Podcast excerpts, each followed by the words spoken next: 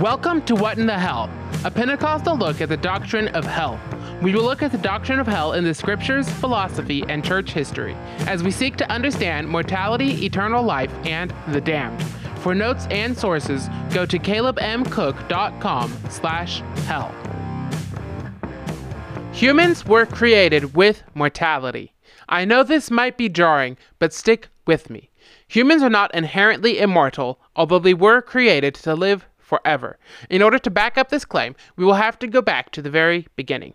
We will look at the text of Genesis. In this discussion, we will use the NIV 2011. This is not the only valid translation. And I wouldn't even say it is the best translation, but with its dynamic equivalence, it is easy to read and understand in English. We will use the NIV 2011 throughout this podcast series. Genesis 2 5 through 7 reads Now, no shrub had yet appeared on the earth, and no plant had yet sprung up, for the Lord God had not sent rain on the earth, and there was no one to work the ground. But the streams came up from the earth and watered the whole surface of the ground. Then the Lord God formed a man from the dust of the ground and breathed into his nostrils the breath of life, and the man became a living being. As we see in this passage, Adam was made from dust. But what does that mean exactly? Let's remember that this text is not just a chronology of what happened, but it is supposed to teach us how the world came to be and even about our very nature. From this very beginning account, man is created as dust, and God gave him life. Immediately, this allows us to reject the Platonic idea of eternal souls. In the future, we will do an entire episode just about Platonism and how Platonic ideas have permeated Christianity. But for now, we will be brief. Adam was not created, and then a soul that existed from eternity past entered his body. God created a whole person from dust and gave it breath in order for it to become a living being. Adam was created from dust and breath and is not just a meat robot inhabited by a pre existing soul, as Plato talks about. The passage of scripture we read has Adam being created from dust and receiving life from God. But what does it mean for Adam to be created from dust? The first thing is that dust doesn't make a good building material.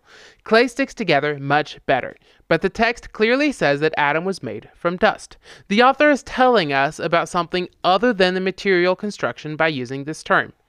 In Genesis 3:19, God tells Adam, "By the sweat of your brow you will eat your food until you return to the ground, since from it you were taken, for dust you are and to dust you will return."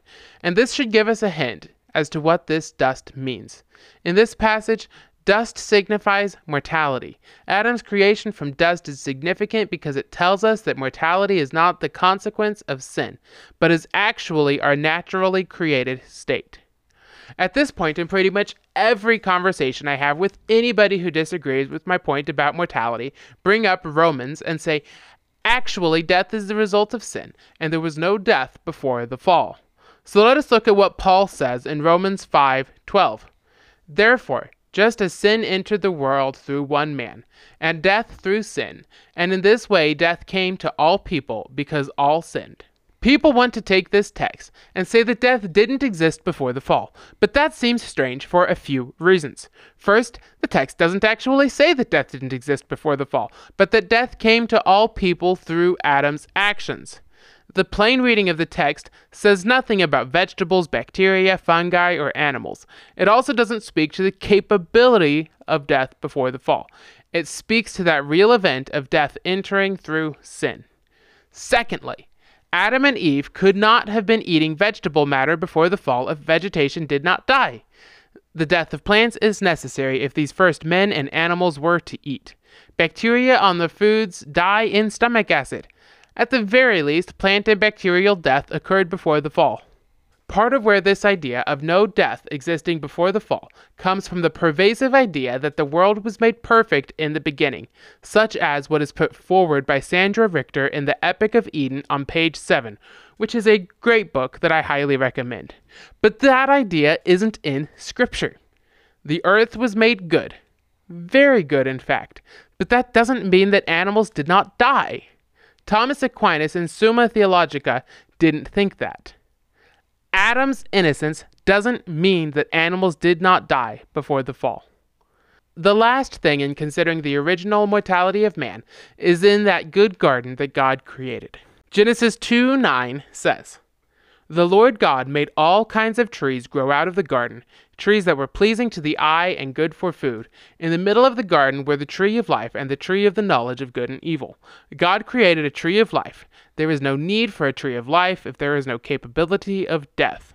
This point is made all the clearer by reading what God says to himself after he curses the serpent, the woman, and the man. Genesis 3:22 says, "And the Lord God said, The man has now become like one of us, knowing good and evil. He must not be allowed to reach out his hand and take also from the tree of life and eat and live forever." In this story, it is the tree of life that gives man immortality, and not his inherent nature. God would not have created a tree of life if man did not need it to live forever. From these evidences, it is clear that humanity was created with mortality. Thank you for listening to What in the Hell. Come back next time as we explore the doctrine of conditional immortality from a Pentecostal perspective.